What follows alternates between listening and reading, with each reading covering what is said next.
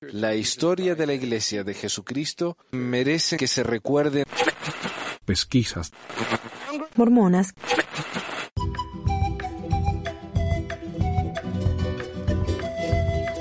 Hola mi gente, bienvenidos a el episodio 126 del 8 de septiembre de 2019 de Pesquisas Mormonas. Y les diría que les habla Manuel, pero hay gente que está muy furiosa porque siempre digo que les habla Manuel. Así que no les voy a decir que les habla Manuel. Lo voy a dejar como un misterio. Esta semana no tengo ah, nada nuevo que anunciar en Patreon o en donaciones, lo cual está bien, me parece bien, no hay ningún problema. Eh, lo que sí, eh, siguen llegando esas acusaciones de que yo hago esto por la plata, lo cual es increíblemente estúpido, porque lo que hago yo con esto, con la propaganda de, de YouTube y con las donaciones en Patreon, no me alcanza para pagar todos los gastos del programa. Y yo sé que ustedes me ven, ven el video este en YouTube y dicen, pero YouTube es gratis, ¿qué tiene que pagar? Sí, pero esto en realidad no es un video de YouTube, esto es un podcast que yo después de que publico el podcast lo subo a YouTube. Los podcasts tienen que ser publicados en hostings, lo cual cuesta dinero. Si ustedes van a pesquisamormones.com, eso cuesta dinero. pesquisamormones.org, el blog, eso cuesta dinero. Y entonces, yo entiendo que por ahí no, no se entiende, pero yo no estoy haciendo dinero con esto y no le exijo nada a nadie. Yo solamente le agradezco a todos los que están apoyándome en Patreon, los que me han apoyado en el pasado, los que han mandado donaciones por PayPal. Realmente mi esposa más que nada se los agradezco mucho porque está podrida de que yo gaste plata en esto. Eh, no es una gran fan de eso. Pero bueno, ah, pasemos a las noticias.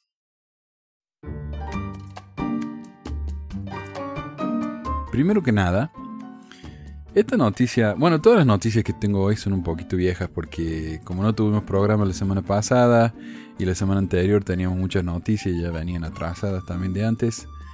Pero hoy quiero compartir acerca de algo que sucedió hace un par de meses y que es también parte, una parte interesante de la cultura mormona entre los jóvenes más que nada aquí en los Estados Unidos. Y dice, adolescentes en una recreación de la caminata pionera mormona sufren deshidratación. Bueno, entre los jóvenes de la iglesia hay una tradición bastante curiosa, la recreación de cuando los pioneros viajaron a pie a Utah desde Illinois con sus carromatos de mano. Estos se llaman treks, literalmente caminatas. Y hay una película nueva que se llama Trek o Trek y es eh, no de la caminata en sí, sino de, la, de estas, eh, ¿cómo le dicen? Recreaciones. Estas recreaciones. Y la película se trata acerca de eso. O sea, es una gran cosa, ¿no? Es en, la cultura mormona de acá. El sitio de la iglesia tiene sugerencias de cómo y dónde hacer estos viajes, según el manual de los treks, que está en el 10.org. La iglesia tiene varias propiedades en los Estados Unidos y una en Argentina. Mira, pues yo nunca había escuchado eso. Eh, donde los jóvenes pueden hacer esa actividad. Lo que yo sabía que, esto existía cuando estaba en Argentina, porque había un miembro de mi barrio que los hijos de él estaban acá en Estados Unidos y le habían mandado fotos de cuando habían hecho ese trek. Pero ellos lo hicieron, eh, ¿se acuerdan cuando hicieron el, el aniversario 150 y salió la canción esa con fe en cada paso?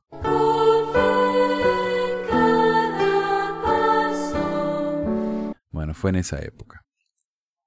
El manualcito, este también sugiere el tipo de ropa que los jóvenes deben usar, las cuales son similares a las usadas por los pioneros, con los vestidos y bonetes para las mujeres y los pantalones largos y camisas con botones para los varones.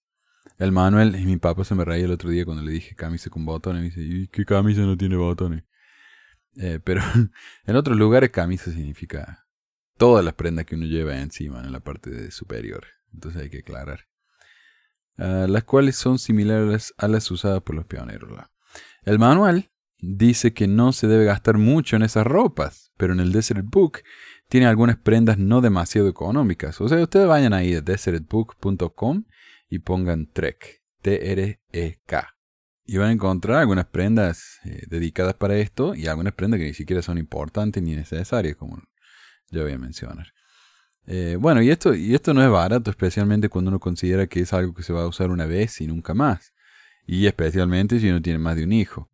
Las camisas y blusas están a 25 dólares, los bonetes y delantales a 15, hasta bolsas, pañuelos, collares y chalecos ofrecen, lo que hace que uno pueda gastar fácilmente unos 100 dólares en un traje completo de pionero. Aquí en Salt Lake hay un parque llamado Este es el lugar, This is the place, un parque al frente del zoológico que tiene la recreación de un pueblo, un pueblito pionero, con calles de tierra y todo eso, ¿no? Salen ahí una vez cada tanto, salen los unos cowboys y hacen como si fuera un robo de un banco hay una, actuación, ¿no? Eh, uno puede ir a una casa de un, una casa de, pioneros eh, que, muda, que movieron de su lugar original ahí al parque este. Uno puede tomar un trencito y ir por todo el parque. Está lindo para ir una vez, dos veces en la vida y ya está. Pero bueno, en ese lugar eh, se hizo una estaca, hizo su trek ahí y parece que no tomaron las precauciones sugeridas eh, por el manualcito porque la cosa terminó casi en tragedia. Dice un grupo de jóvenes que recrearon las dificultades de los pioneros obtuvo una experiencia más realista de lo que esperaba el viernes, cuando algunos de ellos sufrieron deshidratación en el camino. Un grupo de aproximadamente 360 jóvenes y adultos que los acompañaron de la Iglesia de Jesucristo de los Santos de Día se embarcó en la experiencia de caminata pionera de 5 millas, comenzando y terminando en This is the Place, Heritage Park, en Emigration Canyon. Y bueno, a 5 kilómetros son 3 millas, así que 5 millas serían como 7, 8 kilómetros.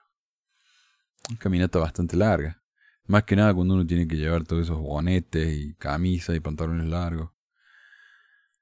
Eh, dijo el capitán Adam Archuleta del Departamento de Bomberos de Salt Lake City. Aproximadamente a tres cuadras del viaje, dijo Archuleta, eh, a tres cuartos, perdón, a tres cuartos del viaje, dijo Archuleta, algunos de los niños se quejaron de malestares relacionados con el calor. El Departamento de Bomberos recibió la llamada en algún momento después de las 14 horas y el personal de respuestas a emergencias y el personal de This is the Place, o este es el lugar, utilizando vehículos utilitarios, ayudaron a ocho personas a bajar la colina. Los ocho fueron tratados en la escena, la mayoría de ellos por deshidratación. Ninguno fue hospitalizado, dijo Orchuleta. Los bomberos permanecieron en el parque hasta que todos los excursionistas completaron la caminata de 5 millas. Las temperaturas en el cañón estaban en los 90 grados, o Fahrenheit, ¿no? Mediados de los 30 grados Celsius, el viernes. Eh, Tresha Kramer, una portavoz del parque, dijo que This is the Place ha estado organizando caminatas como esta durante 19 años, con un promedio de 10 cada verano, para simular los viajes en carros de mano de los pioneros mormones. Por lo general, los grupos incluyen entre 75 y 100 niños. ¿Cuántos tenía? Este tenía 360. La flauta. Siempre mayores de 14 años, dijo. Para las caminatas, dijo Kramer, generalmente un miembro del personal del parque acompaña al grupo por cada 10 niños y esos empleados están listos para emergencias. Así que, mira una recreación tan linda que fueron a hacer y les salió medio horrible. Acá son mucho de hacer ese tipo de recreaciones. Yo no sé, en Argentina no hacíamos eso, yo no sé cómo será en otros países, pero acá, por ejemplo, es muy de moda, especialmente allá en los... Bueno, muy común no de moda, muy común, especialmente allá en los estados del sur, como la Florida, qué sé yo, Carolina del Sur y del Norte. Y yo más que nada por lo que he visto en la tele, nunca, nunca vi eso en vivo, acá en Utah eso no pasa mucho, pero hacen las recreaciones esas de la guerra civil, donde van y actúan como que cada lado, ¿no? De, la guerra pelean y, todos vestidos con sus, con sus trajes de, de luchadores, soldados de la guerra civil.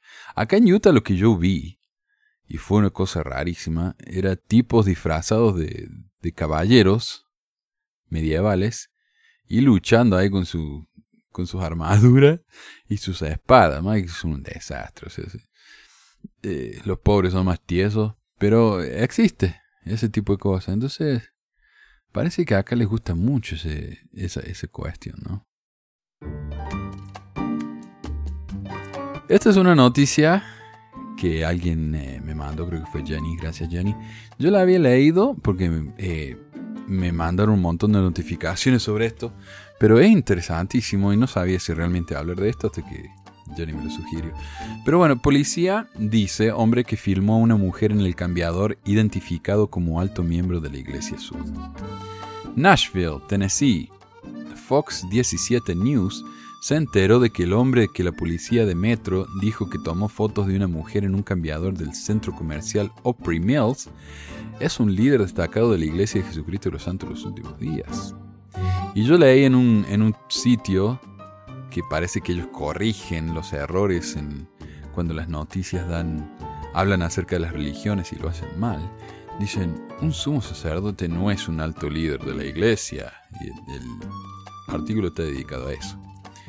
Pero bueno, una persona que no es un alto líder de la iglesia, solo un sumo sacerdote, Stephen Murdoch pagó la fianza después de su arresto el martes pasado luego de que la policía afirmara que tomó fotos de una mujer en HM.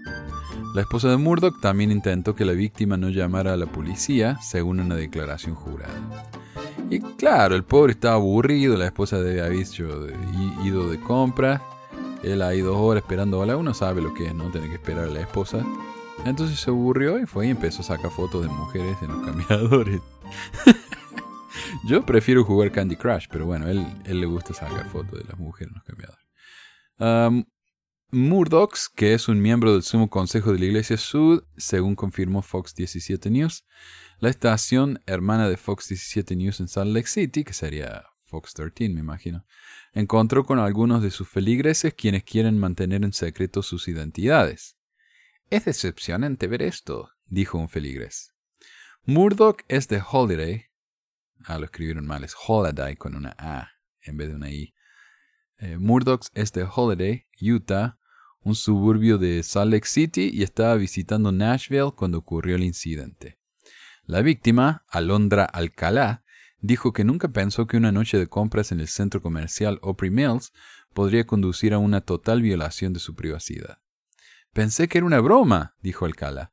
Pensé que era una broma, pensé que alguien estaba jugando conmigo. Alrededor de las 6 pm el martes, Alcala dice que llevó 5 o 6 artículos al probador de HM para probarse, o HM. Ahí es donde un hombre que Alcala dice que parecía un empleado la dirigió a un cuarto específico.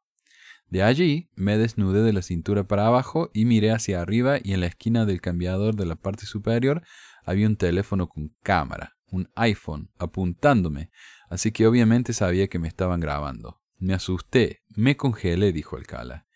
Ella dijo que rápidamente se puso en acción, entrando al siguiente vestuario, donde dice que encontró al mismo hombre que la había dirigido antes. ¡Qué basura!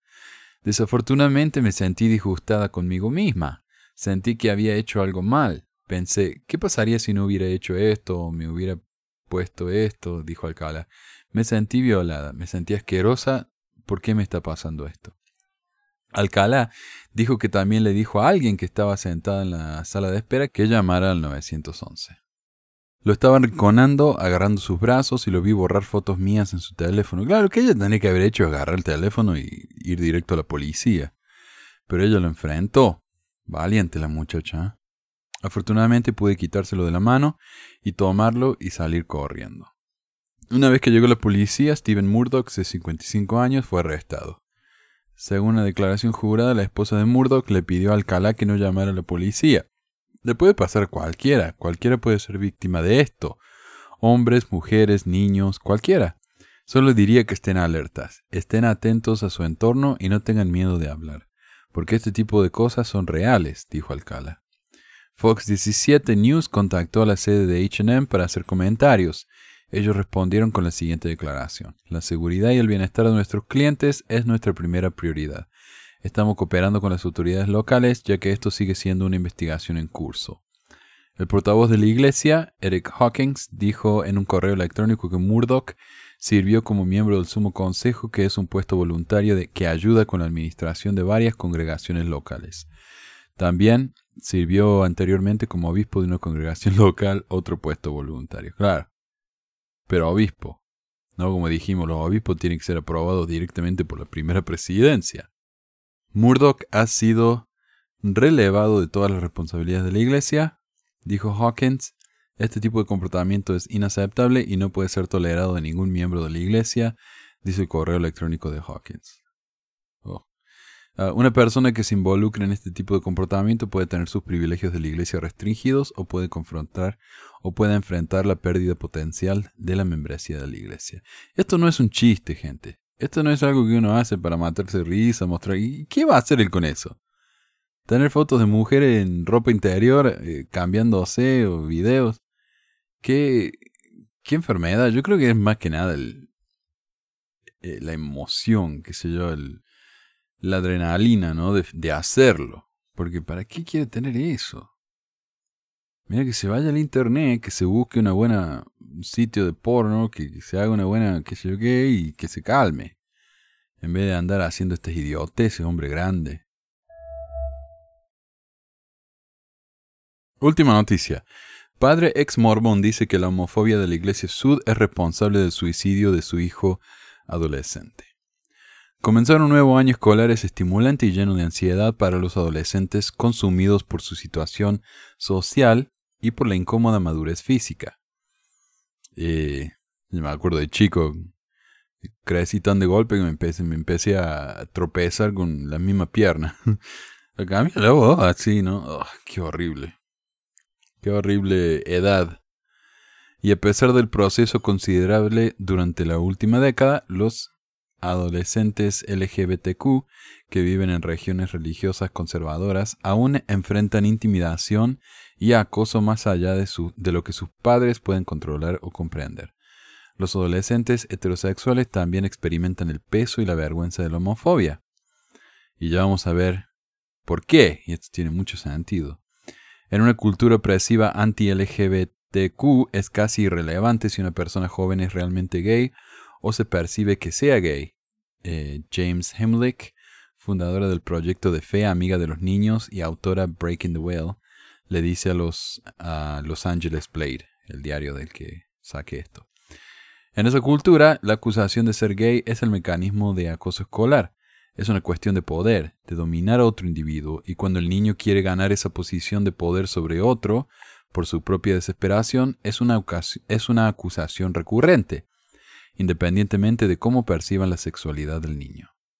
Claro, no importa si el chico es gay o no. Si uno quiere tener poder sobre ese chico, simplemente le dice que es gay. Entonces todos los otros bullies le van a hacer, se le van a hacer burla, le van a reír, lo van a acosar. Porque lo importante no es si lo es o no, lo importante es cómo uno lo haga ver a ese chico. La intimidación es parte de la razón por la que Samuel Breezy, quien se identificó como heterosexual, heterosexual, el chico ni siquiera era gay, se quitó la vida hace cinco años a la edad de 14, dice su padre Brian Breezy, o en una reciente entrevista telefónica de una hora. Las políticas intratables y las creencias homofóbicas practicadas y predicadas por la Iglesia de los Santos Unidos. Ah, es otra. Cuando eres criado, claro, e, ellos dicen una cosa, pero la realidad es muy diferente. O sea, tienen un sitio llamado Mormon y Gay, ah, pero en el mismo sitio dice Oaks, bueno, si ustedes tienen vergüenza de presentar a sus hijos homosexuales a sus amigos, hay que entender, porque esto, sus hijos van a tener que entender, es una vergüenza tener un hijo gay. O sea, ellos hacen cosas de un lado de la boca y, hacen otra con, el otro lado. Es, son, no sé si se entendió, se parece un desastre. Pero bueno, eh, eso es lo que quiero decir. Hablan y no, eh, predican y no practican. Cuando eres criado en una religión como la iglesia mormona, es todo o nada. No hay término medio. Y sinceramente, si tiene una opinión que contradice lo que creen los líderes, puede ser excomulgado. Claro, a mí, constantemente, me, constantemente me dicen ahí en YouTube, nadie te obliga en la iglesia, nadie te obliga, nadie te pone una pistola en la cabeza. No, nadie lo hace. Pero si no lo hace, te excomulgan, te, eh, te separan de la congregación, te quitan los derechos, te condenan, te, te amenazan con el infierno. O sea, no, no te obligan. Vives constantemente con miedo, dice Brian Bressy. Perdí un, perdí un hijo por el suicidio. Lamentablemente fue a causa de la iglesia. Samuel era un adolescente feliz, brillante y afectuoso cuando la familia Bressy se mudó a un nuevo vecindario en Las Vegas. Padre e hijo estaban afuera cuando notaron que algunos niños de su edad jugaban hockey cerca en la calle. Hockey, Samuel se les unió haciendo nuevos amigos. Cuando llegó el momento de ir a Boy Scouts, en su nueva congregación mormona, Samuel invitó a sus amigos nuevos no mormones a acompañarlo. Había un resplandor, un resplandor en él, una alegría, recuerda Bressy. Pensé, esto es bueno. El problema comenzó esa noche, cuando Samuel llegó a la casa y le dijo a su padre que tan pronto como llegaron los Boy Scouts, uno de sus nuevos amigos se aterrorizó y se escondió detrás de él, dice Bressy. Lo, más tarde descubrieron que los muchachos de la iglesia de 14 años llamaban regularmente a su nuevo amigo maricón en la escuela, hasta el punto de que este joven había sido realmente, había estado realmente suicida incluso antes de que nos mudáramos al vecindario. Samuel se quedó junto a su nuevo amigo y le pidió a su familia que aceptara al adolescente con problemas, lo cual hicieron. Lamentablemente, debido a que mi hijo se asoció con este joven que ya llamaban maricón, y porque este joven se escondió detrás de nuestro hijo en Boy Scouts, hicieron de nuestro hijo su nuevo objeto, su, nuevo blanco. Eh, y comenzaron a llamarlo maricón también, dice Bressy. Esto es algo que se extendió a su escuela y en los chats en línea. En la cultura mormona, a los miembros se les enseña desde el nacimiento que la sodomía y la homosexualidad son pecados solo inferiores al asesinato, dice Bressy. Después de la muerte de mi hijo, hice una búsqueda general para tratar de entender su decisión de, finalizar con su vida, y lo que descubrí es que llamar a un niño maricón es el principal contribuyente a la decisión de un adolescente de finalizar con su vida. Ser llamado, ser llamada perra o zorra para una niña tiene el mismo efecto. Y esas palabras entonces que uno piensa, ah, que se la aguante, no sientan tan eh, sensibles. Eso afecta, eso afecta mucho eh, la psique de uno, ¿no? Eh, y uno piensa que eso es chistoso, ah, qué gracioso, mirar al gordo este, mirar lo que... Bueno, ustedes no saben cómo afecta eso a la persona. Por ahí la, gente, la persona está luchando con eso, ¿no? Y, uno va y hace un chiste o hace un comentario adrede, ¿no? Hiriente, y no sabe uno la consecuencia que va a tener sus comentarios. Pero bueno, estos chicos obviamente querían, querían dañar a este chico y hacerlo sentir mal. Ese, era el punto de lo que hicieron estos mormoncitos. Bressy concluyó que la vergüenza también fue internalizada a través de una práctica mormona extremadamente peligrosa y dañida y dañina llamada la entrevista de dignidad. Tan pronto como un niño cumple 12 años, cada seis meses o a veces incluso con más frecuencia, se lo llama a la oficina del obispo y se le hacen todas las preguntas sexuales que se le puedan ocurrir. ¿Te masturbas? ¿Te acaricias? Lo que les preguntan a algunas de las chicas es incluso peor. No hay límite para lo que este obispo puede preguntarles a niños de hasta 12 años sobre cuestiones sexuales, dice. No hay límites.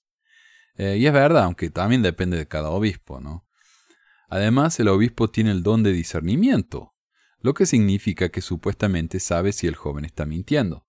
Imagínese, si es un niño de 12, 13 y 14 años y está comenzando a descubrir su cuerpo y está comenzando a sentir atracción por el mismo sexo, y esto es un pecado solo menor al asesinato, y el obispo le pregunta si tiene sentimientos homosexuales y quizás hasta los tenga, ese niño está en gran peligro de ser descubierto por su preferencia sexual mucho antes de que esté listo para compartirlo, dice Bressy. Eh, claro, antes de que el chico entienda lo que le está pasando, o lo que es, o lo que realmente siente, ya le están haciendo preguntas sobre eso y lo están juzgando. Esto está demostrando ser una combinación peligrosa. Encuéntreme a un profesional de la salud mental que diga que esas entrevistas no son peligrosas para los niños y la realidad es que los niños LGBT están en mayor peligro continua. Y una vez que estés en la comunidad sud, serás rechazado, serás condenado al ostracismo, intimidado, exactamente como lo fue mi hijo.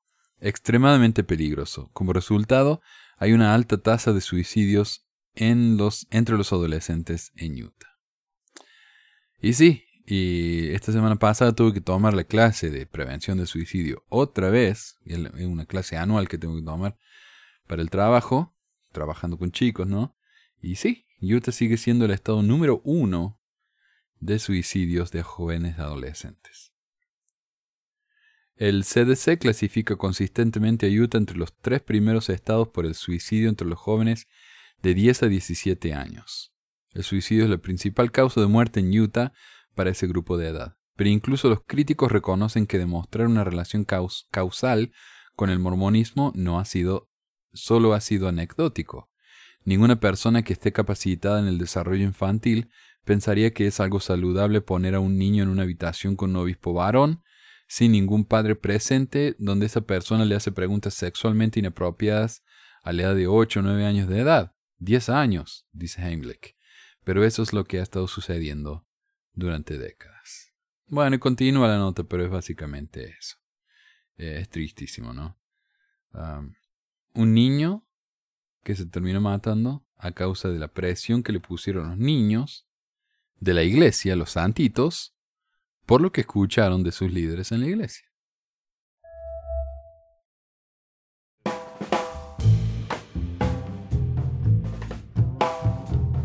Me escribieron. Eh, alguien me mandó un mensaje en WhatsApp, dice, hoy Bernard está dedicando el templo de Haití.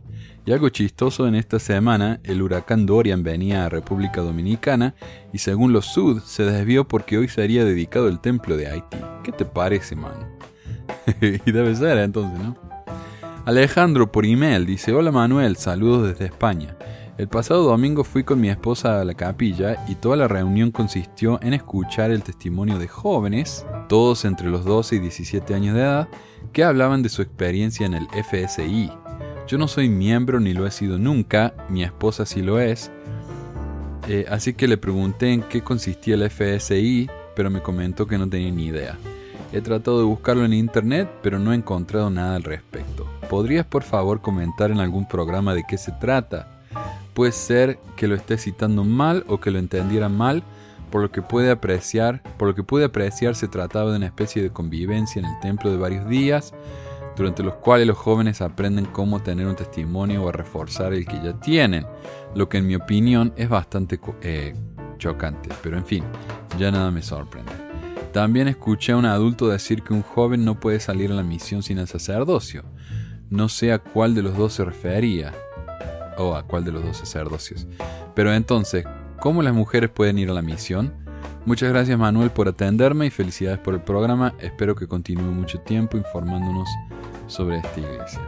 Bueno, empecemos por la primera parte. Creo que lo que te está refiriendo es el EFI, E-F-Y, la abreviación en inglés de especialmente para la juventud. Según la sala de prensa de la iglesia, Especially for Youth, el EFI, es un programa con una duración de 5 días dedicada para la juventud, como lo dice su nombre, esta se lleva a cabo generalmente en vacaciones de Semana Santa o en verano. Dicha actividad es para todos los jóvenes miembros y no miembros de la iglesia entre las edades de 14 y 17 años. La mencionada semana está basada en las enseñanzas de los principios de la Iglesia de Jesucristo de la Unidad, donde con diferentes actividades se busca que la juventud pueda desarrollar sus talentos, sociabilizar con otros jóvenes integrando su creatividad y destreza a lo largo de los cinco días. Claro, cinco días. Y ya escuchamos un caso, eh, no hace mucho, hace un par de semanas, en el que unos chicos fueron al EFI, ahí en México, y, y, la mitad terminó en el hospital porque la comida que le compró la iglesia estaba, estaba mal, estaba mala. Eh, bueno, en mi época, hablando yo acá, Manuel, no existía el EFI. Y en lugar de eso hacíamos lo que se llamaban conferencias, eh, o convenciones, no me acuerdo, convenciones creo que eran. A veces era en el centro de estaca y nosotros íbamos todos los días, ¿no? Dormíamos en casa y en la mañana íbamos, en la noche volvíamos a casa y así. A veces eran en el centro de estaca y bueno. Otras veces íbamos a algún hotel o a una cabaña y pasábamos varios días ahí. Eh, teníamos que trabajar, ¿no? Hacer actividades para juntar plata para poder ir a la convención. Había actividades, muchísimo tiempo libre, lecturas de escritura, testimonios, cosas así. Me imagino que el EFI debe ser algo similar. Mi mayor problema con esto eh, no es esto de que le sigan lavando el cerebro a los chicos. Bueno, e, eso la iglesia es siempre lo mismo. O sea, los domingos es siempre lo mismo. La iglesia, la, la misión es siempre lo mismo. O sea, es una repetición tal que el chico ya eh, hasta transpira testimonios Pero mi mayor problema con esto es, eh, es que no es algo que la iglesia ofrece para sus miembros de manera gratuita, sino que cuesta bastante dinero ir. Por lo que como es usual en la iglesia, uno tiene que pagar para ser adoctrinado. Eh, no sé cuánto cuesta en otros países, pero aquí en Gringolandia, si uno quiere ir al EFI, en Idaho, durmiendo en casa y yendo todos los días, que sería la manera más ordinaria de ir, ¿no? Además que es Idaho. Perdón a los oyentes de Idaho. Eh, empieza a los 250 dólares. Y si quiere ir a los EFIs, en los que uno duerme en el lugar del evento, sale entre 525 y 650 dólares. Por niño. Si yo tengo más de dos hijos, más de un hijo, eh, cague, ¿no? Y según el mismo sitio de la iglesia, hay que pagar esto por adelantado. Está en efy.byu.edu barra cost. C-O-S-T. Aquí en la Universidad de Ogden, la Weaver State, eh, mi alma madre, alma mater, ellos hacen sus EFIs. Y una vez pasé por el edificio de instituto y parece que los chicos recién habían llegado, se estaban preparando, había un grupo de chicos hablando en varias partes, no allá afuera en los jardines, con bolsos por todas partes. Pero había un chico solo en la vereda, en la vereda, orando arrodillado, con los brazos cruzados, la cabeza baja. Y eso, yo sé que es un chico. Probablemente fue a la escuela en la casa, ¿no? Pero eso me pareció la cosa más ridícula que jamás vi en mi vida. El nene este no solo no tenía ninguna vergüenza de hacerse el espiritual orando en un lugar donde todos podían verlo, sino que me recordó el episodio del mismo libro de Mormón, donde se habla del Radeumptom, una torre donde los oramitas apóstatas oraban, dándole gracias a Dios por ser el pueblo escogido y por ser mejores que el resto, demostrando un gran nivel de jactancia. Ahora, por supuesto, podemos decir que lo mismo pasa en la conferencia general, y de ahí es donde este chico aprendió eso, pero bueno, eso es tema para otro día. Con respecto a lo de las misioneras sin el sacerdocio, esa es una excelente pregunta, aunque en realidad nunca escuché que tener el sacerdocio fuera requisito para ser misionero. De hecho, la iglesia repite hasta el hartazgo que todos los miembros somos misioneros, o son misioneros, ya no soy más miembro. Para ser misionero de tiempo completo uno tiene que tener el sacerdocio de Melquisedec, al menos en el oficio de elder. Eh, aunque conocía más de un sumo sacerdote en mi misión. Más que nada porque en nuestros países no hay hombres como para, para cubrir todos los llamamientos necesarios en el liderazgo del barrio. Así que en cuanto los chicos cumplen los 18, los hacen sumos y los ponen en el obispado. Eh, por supuesto que ahora que los chicos salen a la misión a los 18, eso debe ser menos común no tienen tiempo de servir en el obispado antes de la misión porque en cuanto cumplen los 18 le dan el sacerdocio Melquisedec, salen. Bueno, yo creo que podemos aprender varias cosas de un discurso de Hinckley en la Conferencia General de 1997. Según él, y acá eh, alerta a los que les da eh, dolor de caries esto, voy a burlarme de la voz del profeta Hinckley. Parece estar creciendo en la iglesia la idea de que todas las mujeres jóvenes, al igual que todos los hombres jóvenes, deben ir a la misión. Necesitamos a algunas jóvenes. Ellas realizan un trabajo extraordinario y pueden llegar a los hogares a los que los élderes no pueden llegar. Deseo decir que los miembros de la primera presidencia y del Consejo de los Doce estamos unidos en indicar a nuestras hermanas jóvenes que no tienen la obligación de ir al campo misional. Confío en que pueden decir lo que tengo que decir de tal manera que no sea insultante para nadie. Las mujeres jóvenes no deben pensar que tienen un deber comparable al de los hombres jóvenes. Algunas tendrán muchos deseos de ir a la misión. De ser así, deben consultar con su obispo y con sus padres. O sea, para que una mujer vaya a la misión tiene que primero preguntarle a los hombres. Si la idea persiste, el obispo sabrá lo que ha de hacer. Digo lo que ya se ha dicho antes, que la obra misional es esencialmente una responsabilidad del sacerdocio, por lo que nuestros jóvenes, eh, nuestros hombres jóvenes deben llevar el peso principal. Esta es la responsabilidad y la obligación de ellos. No pedimos que las mujeres jóvenes consideren la misión como parte esencial del programa de su vida. A lo largo de muchos años hemos conservado un nivel de edad mayor para que las hermanas vayan a la misión a fin de mantener el número relativamente bajo. Qué, eh, qué fascinante esto. ¿Sabe que Yo, yo en realidad me pregunté por qué las hermanas tienen que salir a la misión eh, mayores que los, que los varones. Y acá lo aclara el presidente Hinckley. Porque quiere que no vayan. no quiere que vayan las hermanas, entonces se le hace más difícil. Claro, las 19, las 19 ya, están casadas, obviamente. Ah, porque a los 20 ya son matronas solteronas, ¿no? Bueno. De nuevo digo a las hermanas que se les respetará mucho. Se les considera se les considerará que cumplen con su deber y sus esfuerzos serán aceptables para el Señor y para la iglesia, ya sea que vayan o no a la misión. De continuo recibimos cartas de hombres, mujeres jóvenes en las que nos preguntan por qué la edad de las misioneras no es la misma que las de los élderes. Sencillamente les explicamos las razones de ello. Sabemos que se sienten desilusionadas. Sabemos que muchas han puesto el corazón en el servicio en una misión. Sabemos que muchas de ellas desean vivir esa experiencia antes de casarse y de seguir adelante en su vida de personas adultas. Ciertamente no deseo decir ni insinuar que los servicios de ellas no se necesitan. Sencillamente digo que la misión no es necesaria como parte de la vida de ellas. Y aquí Hinckley entonces aclara que si bien se les permite ir a la misión, no es una de sus obligaciones ni responsabilidades.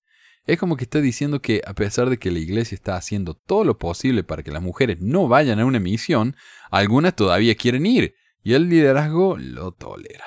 Ahora, cuando uno está en la misión puede ver que la diferencia entre los eldres y las hermanas es drástica.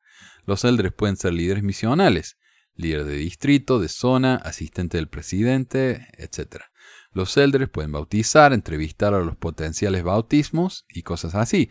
Las hermanas no tienen ninguna de esas oportunidades. De hecho, cuando una hermana encuentra a alguien y les enseña las charlas y aceptan el bautismo, entonces tiene que hablar con los élderes para que ellos hagan el resto, entrevistarlos, bautizarlos, conferirles el don del Espíritu. Las hermanas no pueden tener posiciones de liderazgo sobre los élderes, sino, según el presidente de la misión, solo sobre otras hermanas o a veces sobre nadie. Mi presidente de misión había inventado el cargo de hermana asistente, pero no era más que una hermana que estaba a cargo de hablar con las misioneras que tenían problemas emocionales y ese tipo de cosas. Pero si alguna necesitaba alguna bendición, hay que llamar a los elders. Eh, en otras palabras, las hermanas son consideradas misioneras, pero eh, en práctica no son más que ayudantes de los elders y están en un nivel muy inferior a ellas. Bueno, y este es el último mensaje que quiero leer, es una experiencia personal. Dice, hola Manuel, ¿cómo estás? Sabes, ah, hace un tiempo que te envié un email desde otra dirección. Yo soy el miembro de Chile que su presidente Rama vino a mi casa a ponerme en contra de mi familia, no sé si te recuerdas. Muchas gracias por todo, te cuento que sigo asistiendo a la iglesia, ya que mi esposa, mi hijo y mi hija asisten, y me da una pena decirle que estamos mal, ya que aun cuando todo está basado en mentiras, les ha dado esperanza para volver a ver después de esta vida a su hermanito asesinado por un delincuente hace cinco años. Y qué, qué dolor terrible. Y lo siento muchísimo acá, eh, amigo. Lamentablemente, y, y no les voy a dar el nombre, obviamente por la situación familiar de él. Lamentablemente tengo que esperar un poco antes de llevarlos o sacarlos de la iglesia. Pero sabes, me da tanta pena. Yo hago todo por mi esposa y ella me dice que no la amo tanto ya que no pago el diezmo o acepto un llamamiento o doy un testimonio. Eso es control mental que tiene la iglesia sobre la gente. Y tengo mucho miedo que mi esposa me deje, ya que a sus ojos no soy digno, ya que no tengo la credencial de miembro digno. Es más, es impresionante el mensaje que les dan a las familias, esposas y esposos, diciéndoles que si no tienen a alguien digno en esta vida, Dios les dará a alguien después de esta vida o incluso en esta vida, desuniendo las familias ya que no dejan fortalecer los lazos familiares, haciendo infelices a los cónyuges. Ah, yo voy de mi casa a mi trabajo y no paso a ninguna otra parte y soy indigno. Entonces me siento obligado por una parte, pero no voy a hacer nada para esa iglesia. Eh, Sabes que cuando me fui a la misión en 1995, enero, a Misión Viña del Mar, oh, qué hermoso, la envidia que te tengo. Yo tenía dos becas, ya que yo era concertista en guitarra clásica, una en España y otra para una universidad en Santiago de Chile, y las rechacé para ir a la misión a mentirle a la gente. No pude tocar en toda la misión y cuando volví no tenía beca alguna y ya no tocaba como antes. Lamentablemente me di cuenta que la iglesia no me ayudó en nada como para poder estudiar o, o insertarme en la vida regular. Perdí mis oportunidades pensando en que Dios me bendeciría de alguna manera y tuve que pararme solito. Fui miembro de la iglesia hasta hace un año, aproximadamente cuando no me cuadró que los líderes en las conferencias sugerían no estudiar, leer o investigar nada que ellos no enseñan. Estudié y encontré tu canal y me di cuenta que no estaba equivocado. Bueno, muchas gracias Manuel por hacer lo que no todos se atreven a hacer. Tú eres la voz de aquellos que callan por temor o porque no es el momento para hablar. Lo que tú haces requiere valor y enfrentar a gente que son incapaces de levantar la cabeza y ver lo que realmente está pasando y tomar una postura de ataques personales, ignorantes y que carecen de valor y peso. Eh, bueno, una vez más, muchas gracias y no nos falles. Somos los que no podemos hablar o salirnos por amor a nuestra familia, pero tarde o temprano vamos a levantar nuestras voces. Sigo asistiendo, pero no escucho nada. Saludos.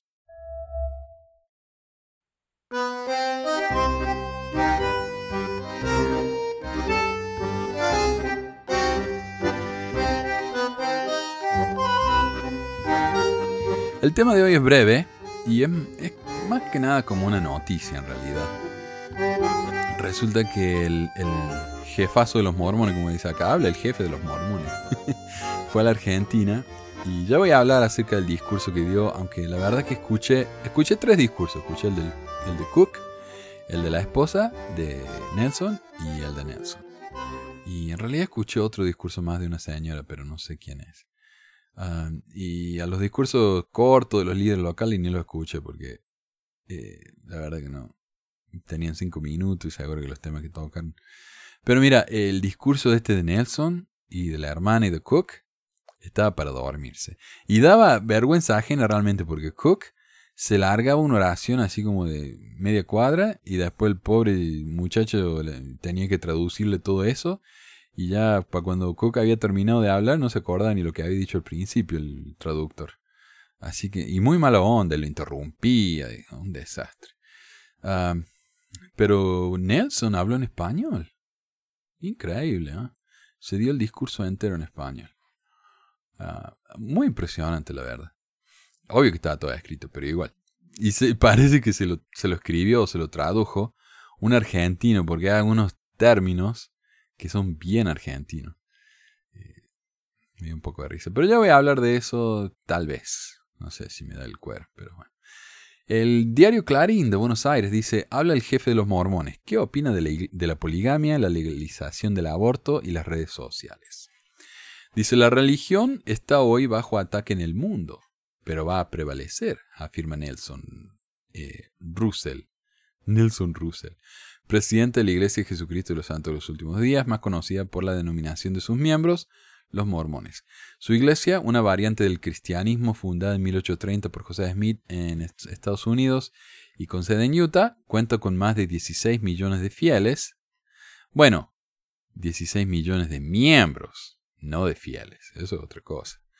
Si bien la mayoría de ellos residen en Norteamérica, sus seguidores en América Latina ya suman unos 4 millones. Russell Claro, piensan que Russell es el apellido. Russell, un destacado cardiólogo, formuló su vaticinio a Clarín en Montevideo durante la única entrevista que concedió en el marco de una gira sudamericana que incluyó Bolivia, Paraguay, Uruguay y Chile, donde consagró un megatemplo antisísmico.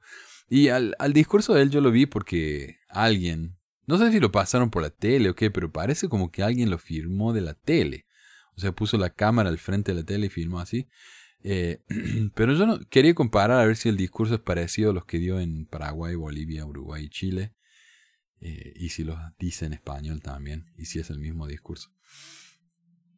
Ah, ¿Cuál es? Dice la pregunta. ¿Cuál es la situación de la religión en el mundo?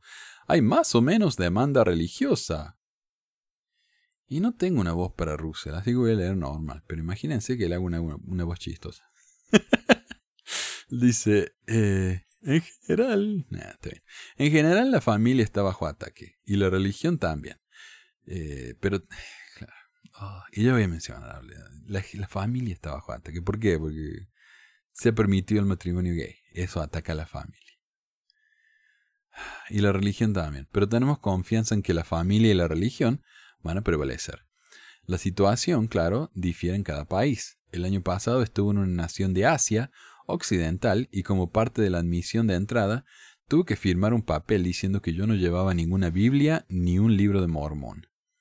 Ahora le han puesto acá ni un libro del Mormón, el libro de cabecera de su iglesia. Tuve que dejar mis libros en el avión y para ser totalmente respetuoso de las exigencias, borrar las que tenía en mi celular. Ok.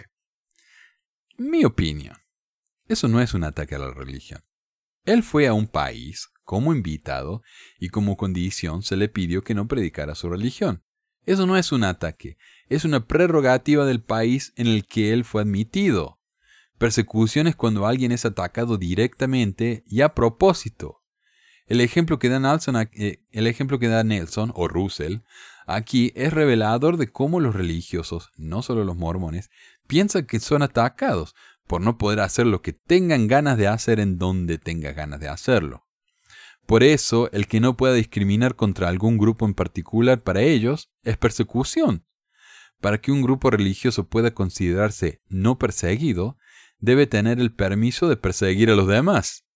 Lo que ellos buscan no es libertad de religión, es la libertad de discriminar, de perseguir, de tratar como menos.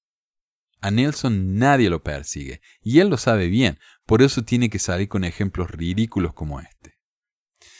Pregunta. A propósito, ¿las nuevas tecnologías ayudan a vivir la fe o son una distracción? Y Russell dice, considero que ambas cosas.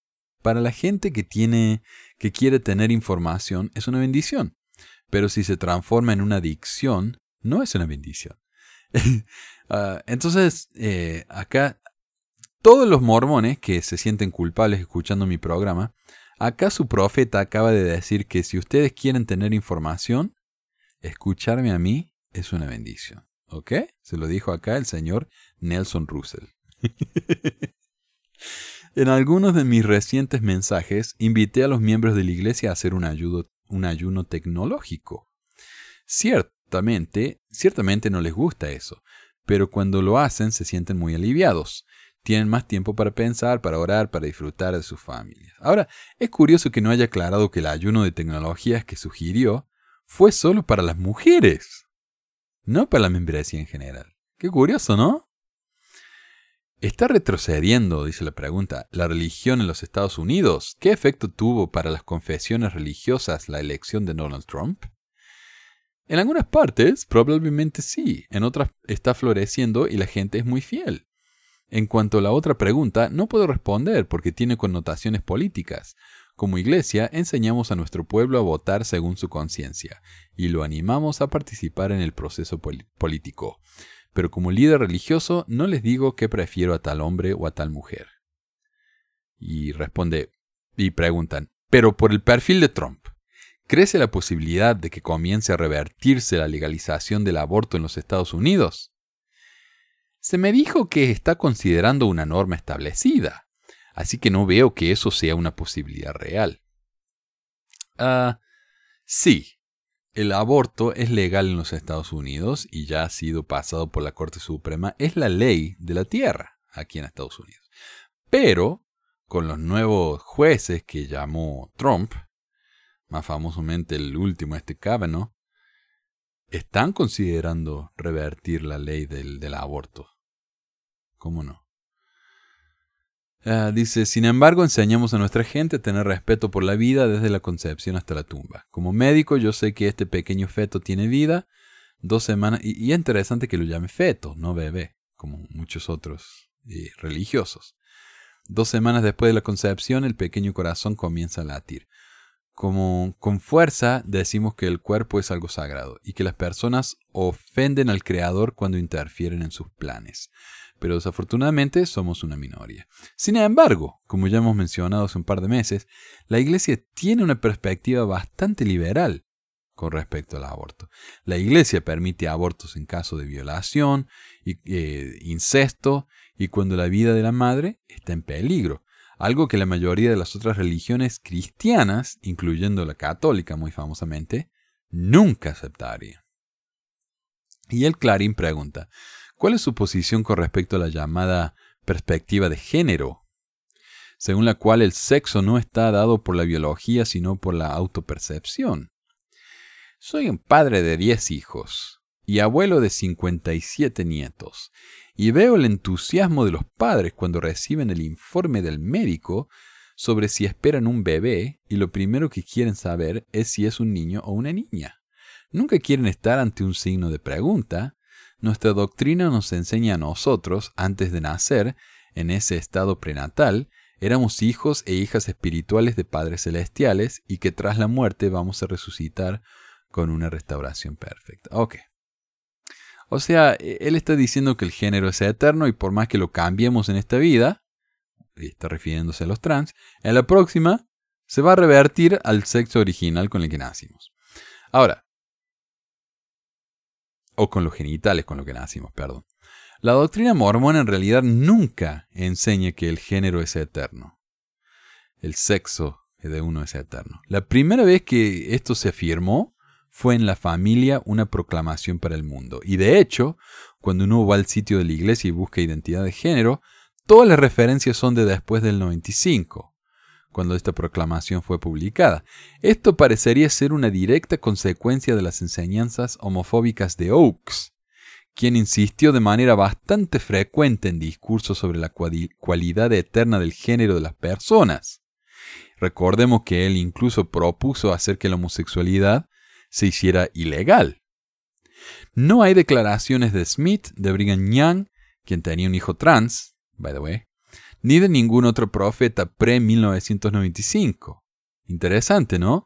Además, si bien es verdad que estoy ansioso de saber cuál es el sexo de mi hijo, también quiero saber qué color de pelo tiene o si tiene las dos piernas. Sin embargo, el color de pelo de los niños cambia, y eso no me va a hacer dejar de quererlo, o tal vez pierda una pierna en un accidente. ¿Eso quiere decir que su naturaleza humana ya no cuenta? No sé. ¿Cómo está viviendo la instrumentación de lo religioso para la violencia? Y esa pregunta no la, entiendo. Ah, él dice, las enseñanzas del Señor son muy claras. No debe haber contenciosos ni disputas en la sociedad. Debemos amarnos el uno al otro. El odio, la violencia el asesinato están en contra de las enseñanzas del Señor. La pregunta fue, ¿cómo está viviendo la instrumentación de lo religioso para la violencia? ¿Y qué dijo él? Seamos buenos el uno con el otro. En otras palabras, ¿qué están haciendo? Nada. Eh, ¿Qué posición tiene la Iglesia respecto del acceso a armas en los Estados Unidos? El control de los armamentos constituye un problema real en todo el mundo. Lo que está pasando en la sociedad es lamentable. Disparos en escuelas, en campus universitarios, es una gran ofensa a Dios. Pero hay un gran lobby que impide restricciones, le preguntan. Sí, lo sé. Es el NRA, eh, el National Rifle Association, la Asociación Nacional del Rifle, que es un lobby poderosísimo en Washington y que hasta ahora ningún republicano ha hablado en contra. Eh, ese es el motivo por el cual nuestra relación con otras religiones es tan importante. Por caso, con los católicos queremos y tenemos que trabajar juntos para parar toda esta ola de violencia. O sea, de nuevo, no respondió. ¿Qué están haciendo? Eh, estamos hablando. Entiendo, hay una enorme cantidad de mormones en Utah para quienes el derecho de cargar armas es tan sagrado como el derecho a respirar así que no va a querer ofender a sus hillbillies rurales. La pregunta fue, ¿qué posición toma tiene con respecto a las armas? Nelson evitó la pregunta al mejor estilo Hinckley. Lo que sí, hace muy poco, y creo que esta semana, la iglesia pasó un comunicado prohibiendo las armas en las iglesias, excepto para las gentes en las Fuerzas Armadas, lo cual me parece un gran paso. ¿Cuál es la posición de la Iglesia respecto a la inmigración? Dice, nosotros enseñamos que hay que desarrollar proyectos de cooperación en lugar de levantar muros o barreras. Fomentamos la cooperación entre países. Queremos que a la gente le vaya bien en su propia tierra y edifique allí el reino. Pero hoy muchos no encuentran bienestar en su país y emigran. Bueno, esto es verdad. No hay quejas con respecto a esto. Eh, solo quiero compartir una experiencia. Yo tenía un amigo de Córdoba eh, que vino con la novia acá a Gringolandia y acá se casaron y todo eso. Y un día me dijo que vio a Uchtdorf cuando todavía era un apóstol nuevito y se pusieron a hablar ahí en la calle. Y la esposa del Silver Fox les dijo que tal vez era mejor si se volvían a la Argentina porque la iglesia los necesitaba allá. La ironía de todo esto todavía me sigue pegando en la cabeza. Pregunta, ¿en qué medida la creencia de que la iglesia mormona aceptaba inicialmente la poligamia los afectó? Si lee la Biblia, eh, se encuentra que hubo épocas en que las familias plurales fueron autorizadas por el Señor. Jacob tuvo cuatro esposas, doce hijos y no sé cuántas hijas. ¿Y por qué no sabe? Porque la Biblia no menciona a las mujeres hijas, eh, porque no importan. Luego vino una época en que eso ya no se permitía. En los primeros tiempos de la iglesia la poligamia fue aceptada por el Señor y fue esencial para que la iglesia sobreviviera. Eh, pero esa época terminó y ahora nos oponemos a, la poligamia. De hecho, si un feligrés quiere ser excomulgado, la manera más rápida para lograrlo es ejercer la poligamia. Y también, hablando de ironía, la ironía de que Nelson hable de que la poligamia está prohibida cuando él está sellado con dos mujeres es increíble. Pero bueno, él está propagando el versito ese de que la poligamia era necesaria para que los mormones se reprodujeran. Pero eso es simplemente falso cuando consideramos la realidad de la historia. Las mujeres en familias polígamas tenían mucho menos hijos que las esposas en parejas monógamas. Y eso es según el mismo ensayo de la iglesia. Le voy a poner el link ahí para que lo vean. Además, la mentira de que había más mujeres que hombres ha sido desmentida por todo el mundo. Un estudio de BYU afirma, mientras que había más mujeres que hombres en los registros de la iglesia, el índice de género en la iglesia es prácticamente par en las edades de entre 15 y 24.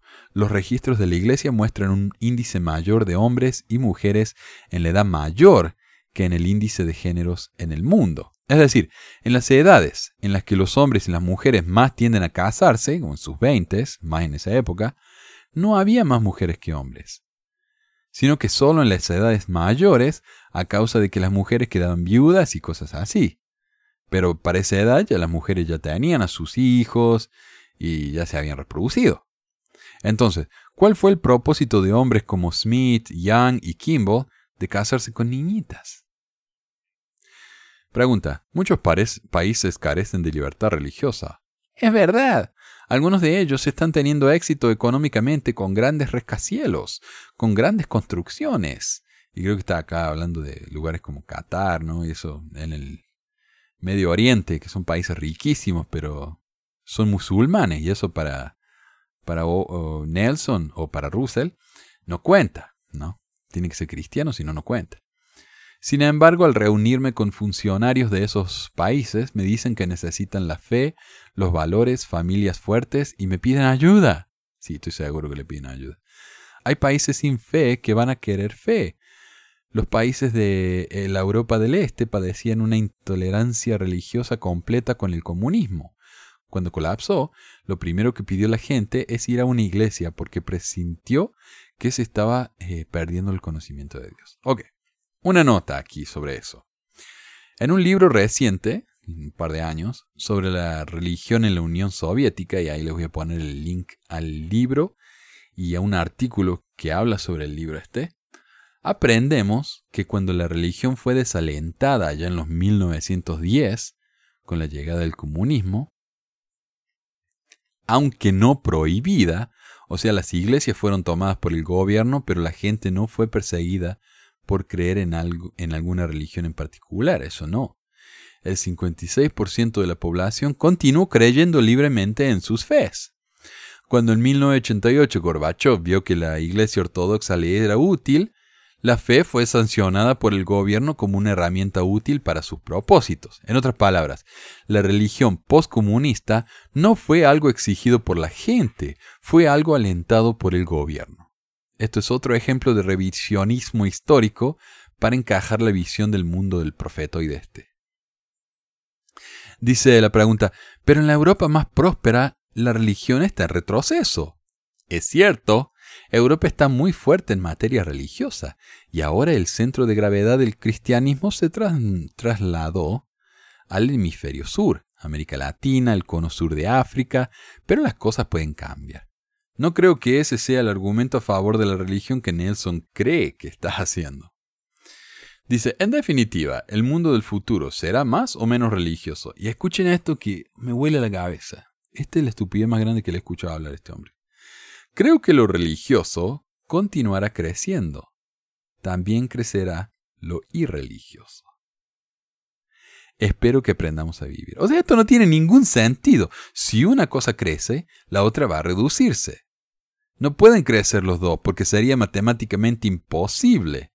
Me extraña que un científico no entienda eso. O sea, sí, la verdad, un mayor porcentaje de la religión, un mayor porcentaje de la población se está haciendo religiosa, pero también un mayor porcentaje de la población se está haciendo atea.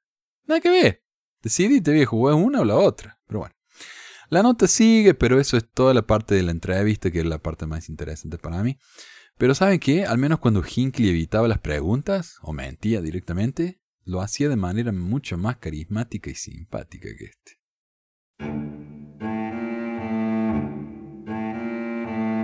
La última sección de hoy, que quiero hace rato que quiero incluir y no me da el tiempo. Ramas del mormonismo, Iglesia de Jesucristo de los Santos de los Últimos Días, de Lyman White. Un miembro de los doce apóstoles, bajo José Smith, Lyman White, fue llamado, y se escribe W-I-G-H-T, fue llamado a servir en varias asignaciones y misiones. Poco antes de la muerte de Smith, se estaba haciendo planes para mover algunas colonias de la iglesia hacia el oeste. Texas, una república recién formada, había sido considerada como un lugar posible para que los santos encontraran refugio. Sin embargo, el plan se presentó cuando los mormones estaban intentando que José Smith fuera elegido presidente de los Estados Unidos. Se había formado una compañía especial para ir y asegurar la madera para el templo en Nauvoo, pero en realidad fue el comienzo de la propuesta colonia en Texas. Eh, Lyman White y el obispo George Miller habían sido nombrados para dirigir esta compañía. Después de la muerte de José, White intentó convencer a Brigham Young de que le permitiera seguir adelante con el plan de dirigir una colonia a Texas.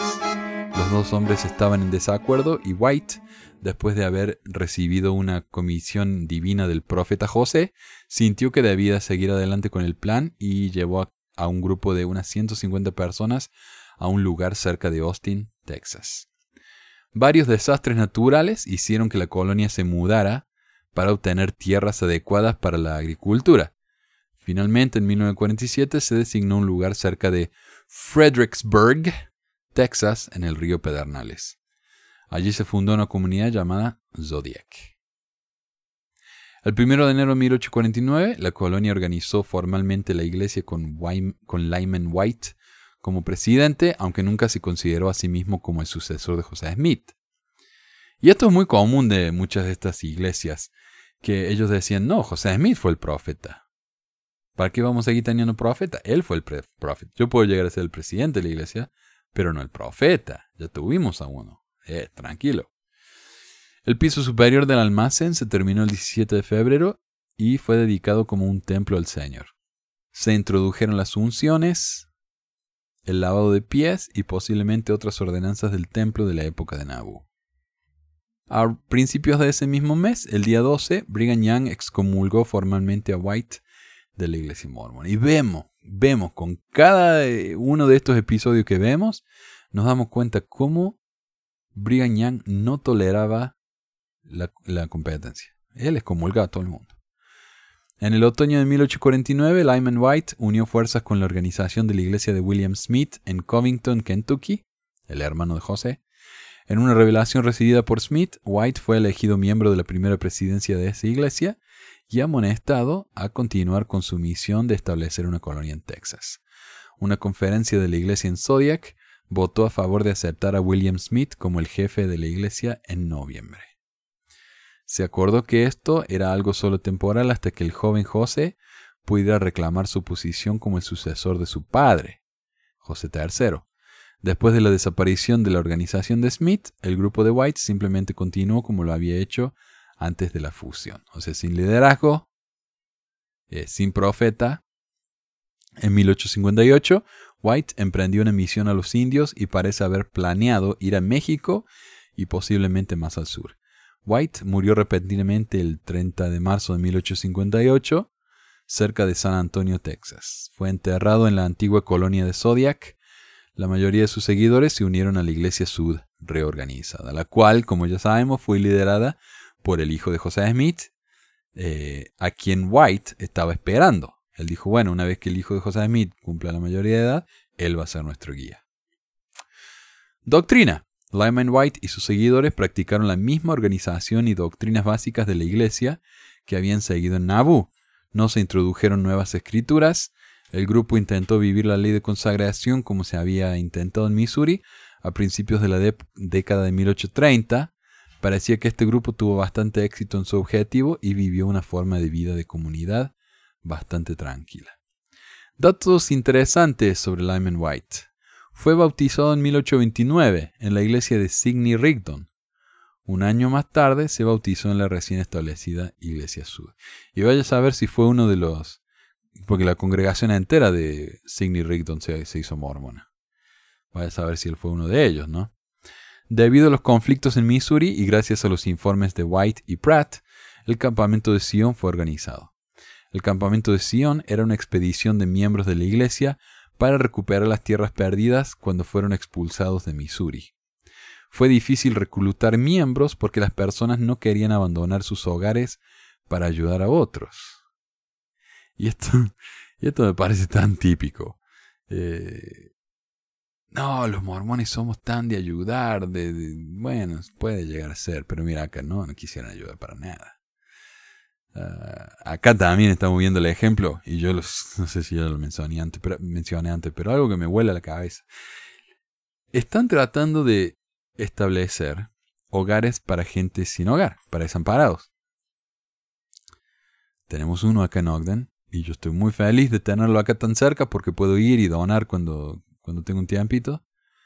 Pero en Salt Lake quieren hacer hogares desamparados porque hay un problema de desamparo en Salt Lake, es una locura. Hay gente en todas las esquinas pidiendo plata en Salt Lake. En, la, en, Sion. Mira vos, en Sion está pasando eso. Y cuando las, eh, los, grupos, los NGOs, NGOs, los grupos sin fines de lucro, las otras iglesias quieren abrir hogares para desamparados, los vecinos de Salt Lake dicen no, en mi barrio no, yo no, queremos tener ese tipo de persona en nuestro barrio. Yo lo veo como un paralelo directo a esto.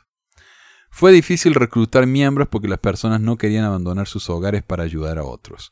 Una vez que reclutaron a unas 20 personas, nada, se reunieron con los miembros de Missouri y toleraron comer alimentos rancios y enmohecidos, bajo la promesa de José Smith de que no se verían afectados por ella.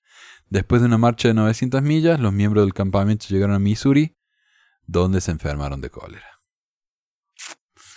White era un fabricante de ladrillos y mientras le construyó una casa al coronel Arthur del condado de Clay, contrató como uno de sus empleados al futuro profeta de la iglesia, Wilford Woodruff.